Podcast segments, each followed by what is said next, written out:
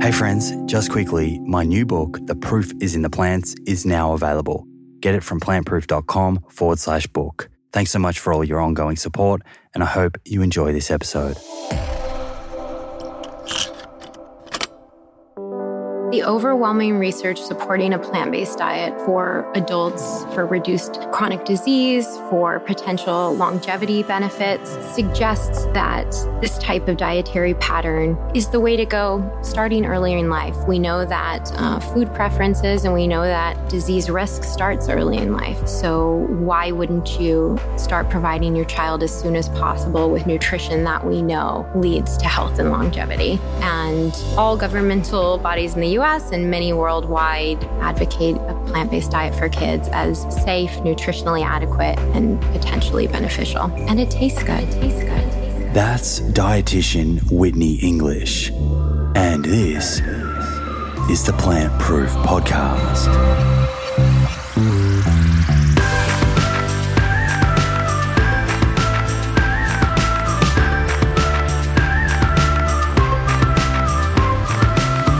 Beautiful friends, welcome back to another episode. It's an absolute pleasure to be here with you. I hope that you've been keeping well.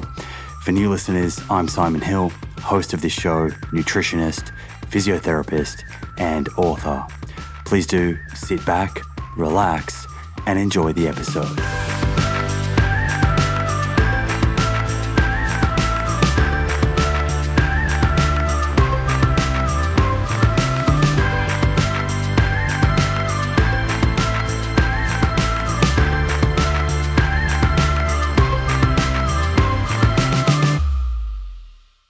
Third of our children are overweight and obese.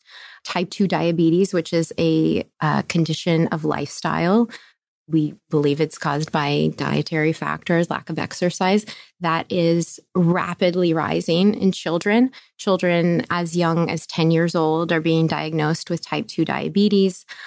I think one study put an estimate at the increase is about 5% per year. And we know that the earlier you get type 2 diabetes, the higher your risk of having diabetes-related complications and the lower your life expectancy. Plant-based children have been shown to have lower levels of cholesterol. As we know, saturated fat, which is much higher in a omnivorous diet, is a risk factor for high cholesterol and cardiovascular disease. And we also know that cardiovascular disease starts in childhood. So there was one study actually of infants under 12 months of age, and these were autopsies of children, I believe, that died in car accidents. 30% of them had fatty streaks in their aortas. And we're learning more and more, especially with like studies of the microbiome, about just how early on nutrition can have an effect. I mean, there are studies in mice showing that depleted microbiomes in mice are carried down through the generations, even when diet is improved. Like the grandchildren of the mice will still have reduced microbiomes. And it's crazy. And it just highlights the fact that nutrition is so important to begin, prior to conception. The most common nutrient deficiency for children and adults alike is iron deficiency. And rates are similar in adults for iron deficiency, whether they're omnivores or vegans and vegetarians. Vegans and vegetarians do typically have lower serum levels of iron, but they don't have higher rates of iron deficiency. So that just goes to show that it's a poorly planned diet. Even people eating meat are still having iron deficiency. It's still the most common problem. Folic acid is incredibly important to prevent neural tube defects. This is really well-known information, which is why all women are recommended to be taking 400 micrograms of folate or folic acid even prior to conceiving. So some bodies recommend that you start supplementing that about 3 months before you begin trying to get pregnant. Folate is actually very easy to obtain in the diet, especially for a plant-based diet. Vegans typically have the highest intake of folate, vegetarians have moderate intake, and omnivores actually have the poorest folate intake. And that's because it's widespread in plants and predominantly in leafy greens. Folate is the natural form of folate, and that's what's found in plants. Folic acid is the synthetic nutrient. And Recent studies have begun to show that certain people with genetic variations of a certain gene called MTHFR do not properly metabolize folic acid. And so for those people, it's better to take a methylated form of folate, which is more comparable to the folate that we find in plants, although it can be more expensive. So it's debatable. I think if you know you have that genetic abnormality, then you definitely should seek out a methylated form of folate, but just making sure you're getting folate somewhere in the diet, whether that be through supplementation. Really, all women should just go get a physical before thinking about becoming pregnant and specifically have these things tested, have iron tested. Iron deficiency, even before conception, has been linked to low birth weight, which sets babies up for a host of issues. Even if it's corrected later, something's going on that's affecting probably the egg even prior to fertilization. The other thing you want to get tested is vitamin D, specifically if you're trying to get pregnant. Suboptimal vitamin D levels have been linked with infertility, and vitamin D is typically low in a plant-based diet, mainly because the main source is our plant milk or seafood. Children should be getting about 30 to 40% of their nutrient intake from fat. And that's really hard to achieve on a strict plant-based diet if you're not including vegetable oils. My personal position for adult nutrition is that vegetable oils absolutely can be a part of a healthy diet when consumed in moderation. Sure, avocados, nuts, and seeds, we want to include those as much as possible. But as far as the research goes, I think it generally supports the idea that vegetable oils are a nutritious component. So DHA is the omega-3 fatty acid. It's primarily found in seafood. Our bodies produce small amounts of it from alpha-linolenic acid, which is the omega-3 fatty acid found in plants, but that conversion rate is extremely low. Some studies estimate it's only about 1%. And DHA needs are incredibly ramped up in pregnancy, especially in the third trimester and then lasting throughout the first 2 years of life. And this is because DHA is an important component of the brain and the retina. So additionally, it's been shown to be beneficial for fertility. So we recommend DHA supplementation starting even before you're pregnant. Another nutrient definitely to get tested for is B12. Hopefully, all plant-based dieters are also supplementing with B12 already. There was actually a study that tested the B12 levels of vegans, vegetarians, and omnivores and found that many of them were deficient, including those who were taking prenatal vitamins with B12. Low B12 levels have been shown to be associated with infertility and also with abnormalities in sperm. So it's also important for dad to be adequately supplementing as well. I didn't mention a prenatal vitamin. That's, again, to cover your bases. It's definitely something that we recommend when you begin trying to get pregnant, but also it's completely essential once you are pregnant. Women need about 27 milligrams a day, which is a huge amount. I was in the fitness, the entertainment field. I paid a lot of attention to nutrition, and yet I got iron deficiency. Like, I was very focused on my diet. It wasn't only until I went plant-based that I started actually thinking about where I was getting certain nutrients. So yeah, I think a lot of people that are on omnivore diets actually aren't eating a lot of iron. They're not worried about it because they think all animals have iron. And then on the other side, people eating a plant-based diet, they may think they're getting iron because they're eating lots of nuts, seeds, legumes, whole grains, but they're not taking consideration of the reduced bioavailability of iron in a plant-based diet. And that's really important, especially, again, as we'll talk about with children, is that making sure that that iron you're eating is actually getting absorbed. So including sources of vitamin C in every meal to increase the absorption of iron, choosing sprouted or soaked grains and legumes to, again, increase the bioavailability of iron. It also helps increase the bioavailability of zinc as well. I had another dietitian actually that reached out to me that had been trying to get pregnant for a long time, and she was predominantly plant-based, and she had been getting a lot of pressure from family as well as her OBGYN telling her that maybe she just needed to start including meat and then she would get pregnant.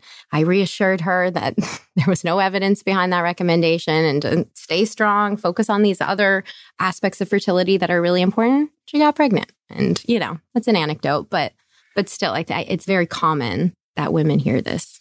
It's really important that men are eating a proper diet as well. Red meat intake, processed meat intake, and saturated fat have actually all been linked with decreased fertility for men. only preformed DHA, so dietary DHA, actually reaches the fetus or reaches a breastfeeding infant. So studies have shown that increasing ALA, the plant-based source of omega-3 fatty acids, in the diet does not increase the level of DHA that's going to reach your infant. And in fact, vegan mothers have been shown to have the lowest levels of DHA. So it's really important that you're getting that preformed DHA from a supplement. The American Academy of Pediatrics and the American Pregnancy Association both recommend about 200 to 300 milligrams per day. But some emerging research has shown increased benefits, especially for preventing low birth weight or preterm birth with higher amounts, around 600 milligrams. So we typically recommend anywhere between 400 and 600. Choline is not considered an essential micronutrient, but it's a B vitamin-like nutrient. It's really important, again, for baby's brain development. And it is found in many different plant foods, but in a much lower amount than in some animal foods. So that's why it is often considered a nutrient of importance for plant-based dieters to focus on. And it's also been the subject of a lot of alarming reports in the media in recent years. The good news is that soy is a very rich source of choline. So my recommendation is basically if you're vegetarian, to be including about 2 eggs a day. If you're not, to be including at least two servings of soy foods a day. And that during pregnancy, you should probably be supplementing with about half of the RDA of choline. And many prenatal vitamins do now include choline, but it's in pretty low amounts. So either paying very specific attention to the choline in your diet and including sources like soy at least a couple of times a day, or supplementing.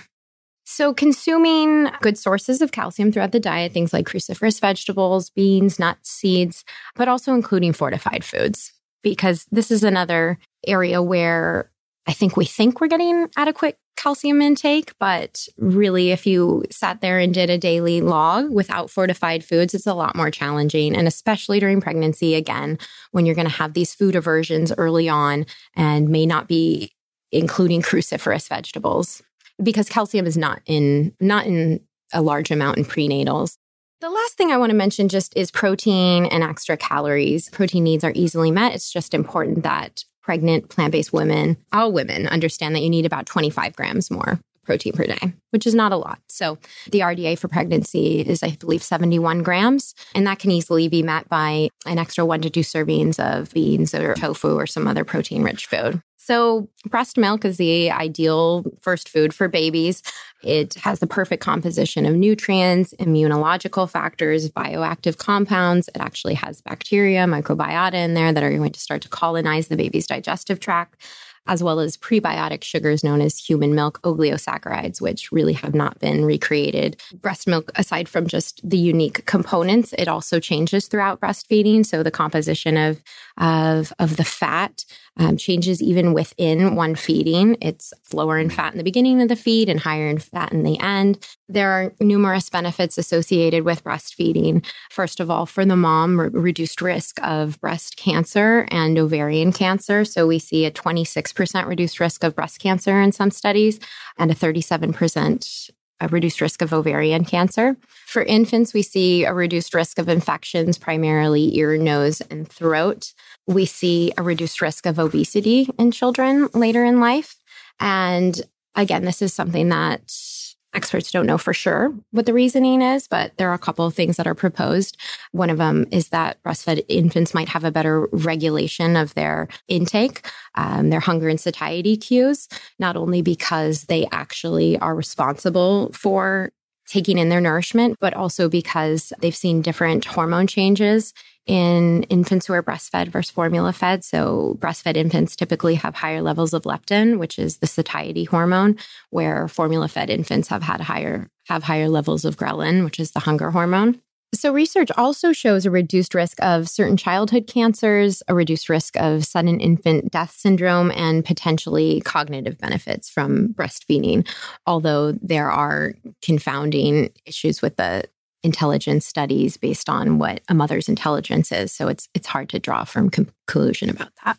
All of these studies on the benefits of breastfeeding have actually shown that the benefits do persist even when it's not exclusive breastfeeding. So any little bit of breastfeeding you can do, whether that includes some supplementation with formula, whether it's only for a few months, that's going to be better than no breastfeeding at all. So one of the good things about formula is that it actually contains all of the essential micronutrients that infants need. So if you're providing formula, you can be assured that your child is getting everything that they need. Aside from DHA, some formulas don't have it. This is less of a concern, though. In recent times, I believe all of the formulas in the U.S. actually do have DHA. So that would be the only thing to consider. For breastfeeding, however, while breast milk is the ideal perfect food for babies, there is one nutrient that you need to watch out for specifically, and that's vitamin D. Breast milk is very low in vitamin D, and that's regardless of intake. So even though you may be taking a postnatal vitamin with the RDA of vitamin D, it is not transferred over in an adequate amount for babies. So the American Academy of Pediatrics recommends that all exclusively breastfed babies receive a supplement of 400 IUs of vitamin D starting at birth. And that's through a dropper. Yeah. So you can just put that on your finger and stick it in the infant's mouth or put it directly in their mouth. I will say there are some studies showing that very high amounts of vitamin D, around 6,400 IUs, if the mother supplements with that much, an adequate amount can be transferred in the breast milk. However, that exceeds the upper tolerable level for vitamin D for a lactating woman. So it just makes more sense, we believe, to directly supplement your infant. Breast milk is also very low in iron. And again, this is an area of contention, especially in lactation communities, because we never want mothers to think that breast milk isn't optimal. It certainly is, but it is lower in iron. And that iron has a higher bioavailability, but it is not enough to meet infants' needs. Now, luckily, infants accumulate iron in utero, so they store up enough iron to last them until about 4 to 6 months, at which point they need to start getting iron in the diet. The reason I bring up iron is because while stores dwindle between 4 and 6 months, the American Academy of Pediatrics and other groups have recently started saying that the introduction of solid foods shouldn't actually begin until about 6 months. So that leaves infants, depending on how much iron they stored up in utero, with a period of about 2 months where they potentially have iron stores or low iron stores. And for that reason, the American Academy of Pediatrics now recommends that all exclusively breastfed infants receive a daily iron supplement from 4 to 6 months. And then the majority of the other nutrients will be transferred in the mother's breast milk, provided that she has a nutritionally adequate diet. So one nutrient I want to point out there, which I actually should have brought up earlier in pregnancy, is B12. The absorption of B12 is very low. So you need much more than the RDA to actually meet your needs. So plant-based dieters should be taking in a minimum of 25 micrograms a day within their prenatal in order to make sure they have adequate amounts of it to transfer through the breast milk and to transfer to the fetus during pregnancy. 12 months is the recommended amount by the American Academy of Pediatrics for breastfeeding. They recommend exclusive breastfeeding at 6 months and then continued breastfeeding to 12 months if you can. The World Health Organization, however, recommends breastfeeding up until 2 years. And the way they state it is, and longer if possible. There isn't a ton of research on extended breastfeeding, but the research on breastfeeding before 12 months shows that the longer the better. So we would assume that the benefits persist. And historically, and in some tribal communities, women have breastfed even up to 6 years of age. The average age of weaning historically and globally is about 2 to 3 years. So the main decision you're going to have to make is whether you're going with a dairy-based formula or a soy-based formula. There are a couple, maybe one or two formulas on the market that are made with pea protein, but there really isn't any established guidelines on them yet. So the main choices are soy and dairy. The good news is that studies show similar rates of growth, energy intake, and bone mineralization with babies that are fed either cow's milk or soy milk. So whichever one you go with, your baby is going to get all of the nutrients they need and grow grow adequately. Then you can get into the intricacies of the different types of formulas, what types of sugars they use, what types of oils they use. And that is a conversation, I think, for another day. But generally, we recommend an organic formula and one with minimal additives. Before 12 months of age, the only appropriate beverages for children are breast milk or a formula. Never give plant milks before the age of 12 months. I do want to note that there are two indications in which soy formula would not be appropriate. One of those is for preterm infants. Despite a normal bone mineralization with healthy full-term infants consuming soy formula, preterm infants have shown to have an increased risk of osteopenia. The second group is infants with congenital hypothyroidism who have to be on medication for this condition. Phytates, which are absorption inhibitors found in soy, which aren't a problem for adults or children eating normal diets and using techniques to overcome these absorption inhibitors. But for infants with congenital hypothyroidism, these phytates can inhibit the absorption of their medication. Baby-led weaning is essentially giving baby solid foods right from the start. So skipping puree, skipping spoon feeding, and providing age and texture appropriate foods that the baby can pick up and feed himself. And so both of those should start around 6 months. You should talk to your pediatrician about when is ideal for your baby. My partner and I, Alex, both did baby-led weaning with our sons, and we recommend it for others. That said, we don't think it needs to be done exclusively. If you want to do a combination of spoon feeding and baby-led weaning, you absolutely can. There's no research showing that providing purees via spoon is going to get in the way of baby-led weaning. But one of the reasons that you may want to try baby-led weaning is some of the potential benefits. So the research is just emerging in this field, but some of the things that we're seeing is potentially increased motor skills because the babies are actually using their hands and their mouths to manipulate food at an earlier age. More adventurous eating. Baby-led weaning babies are typically exposed to a greater variety of flavors and textures from the very beginning, especially if you're using store-bought purees. The diversity of them is not very great. It's often like one or two foods. It results in a wider exposure. Breastfeeding and formula should still provide the majority of energy and nutrients up until about 12 months. So we want to make sure that we're using these feeding periods to expose them to a wide range of flavors and foods, predominantly fruits and vegetables, as those are the things that we're really going to want them to be eating lifelong and to develop an acceptability to. So exposing them early and often to a wide variety of fruits and vegetables is really key. For baby-led weaning, this looks like providing different vegetables that are steamed in a form that baby can pick up. So between about 6 and 8 months, babies have what's called a palmar grasp. And that means that they pick up things using their entire palm and hand. So foods need to be in a long stick-like form. So they'll grab it with their palm and they'll gnaw on the end that's coming out of their fist. And anything else they can't eat, they drop. The biggest nutrient to focus on during this period is really iron. And your major sources of iron in a plant-based diet are things like beans and whole grains and soy foods, nuts and seeds. So this is one of the main ways that a baby's plant-based diet and an adult's plant-based diet differs. For adults, you really want a high fiber intake. It reduces the risk of numerous chronic diseases and helps to manage healthy weight.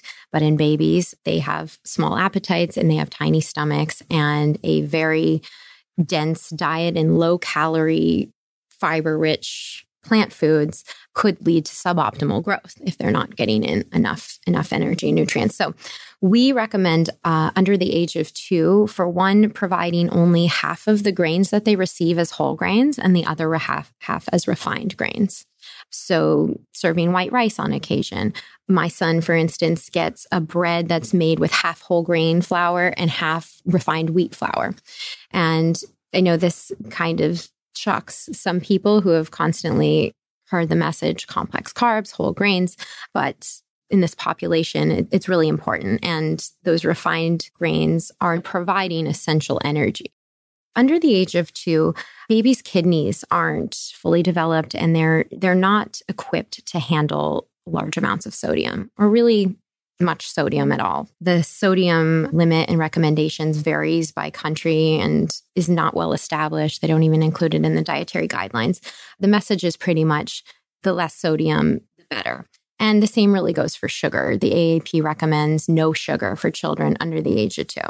So anytime you buy processed food, it's going to have both of those in there. So it's not completely avoidable. Again, I told you my son gets bread every day and it has a couple grams of sugar and I let it slide.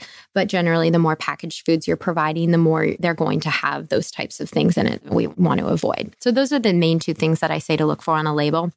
As low as possible with sugar and sodium. Low for sugar would be no more than 1 or 2 grams.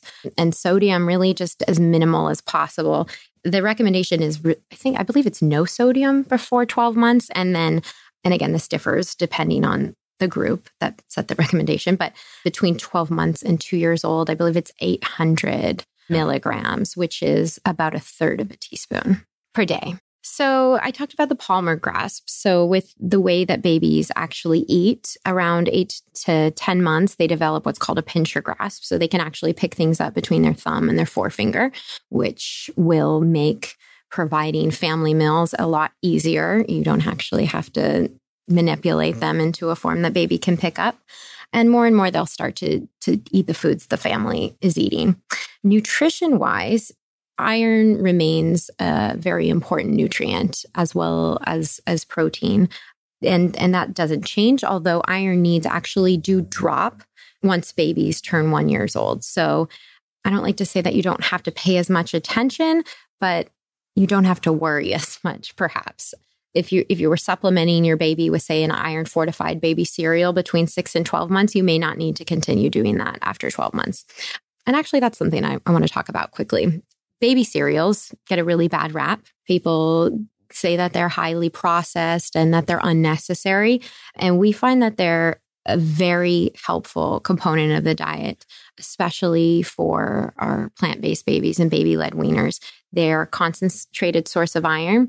And there's many brands out there that are simply made with oats that have basically been ground up and have some iron in there.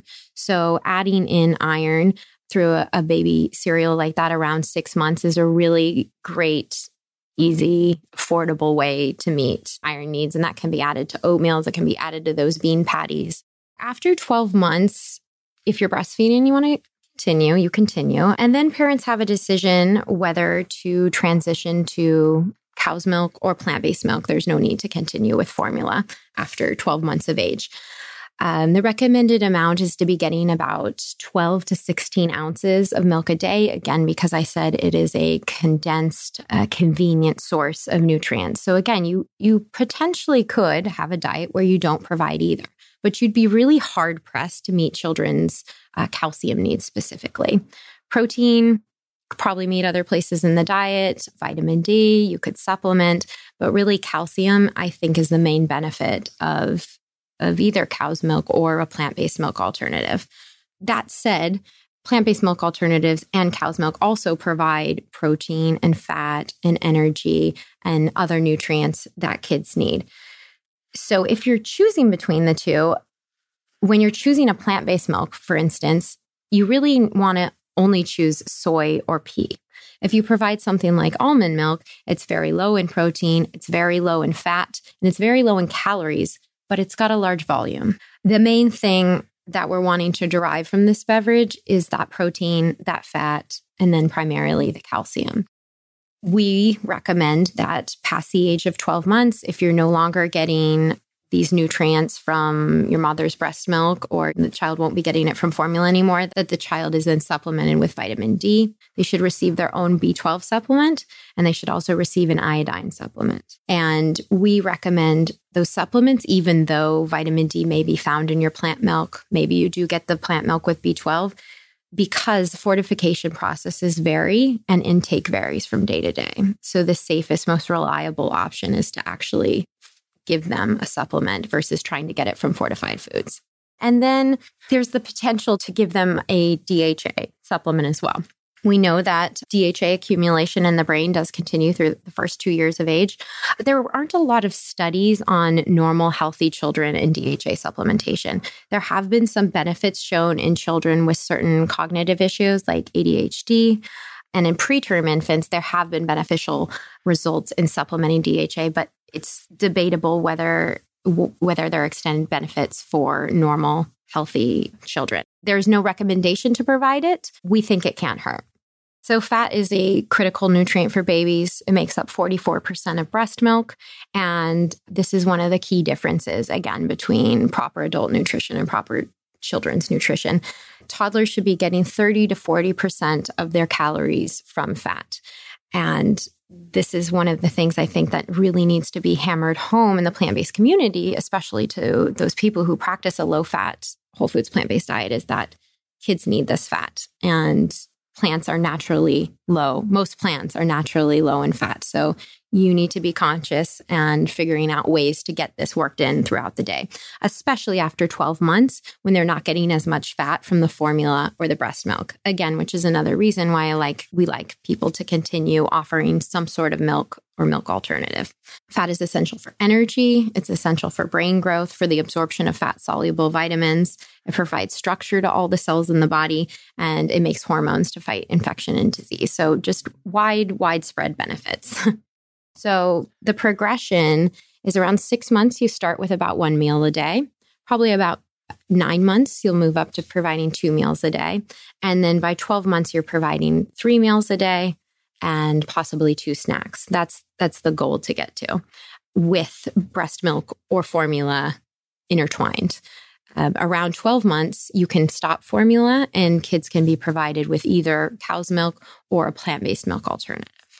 The overwhelming research supporting a plant-based diet for adults, for reduced chronic disease, for potential longevity benefits, suggests that this type of dietary pattern is the way to go starting earlier in life. We know that food preferences and we know that disease risk starts early in life. So why wouldn't you start providing your child as soon as possible with nutrition that we know leads to health and longevity? And all governmental bodies in the U.S. and many worldwide advocate a plant-based diet for kids as safe, nutritionally adequate, and potentially beneficial. And it tastes good. You know, there are certain populations that maybe a strict plant-based diet doesn't work for. And there are children with allergies who can't consume soy. There's a lot of different issues that come into play. We advocate a predominantly plant-based approach. We're all-inclusive. All forms of plant-based eating are beneficial for your health, for the health of the planet. We meet people where they're at. If you can't have a fully plant-based diet, if you don't want a fully plant-based diet, if your kid needs to consume things, then, you know, work around it. We're all doing our best.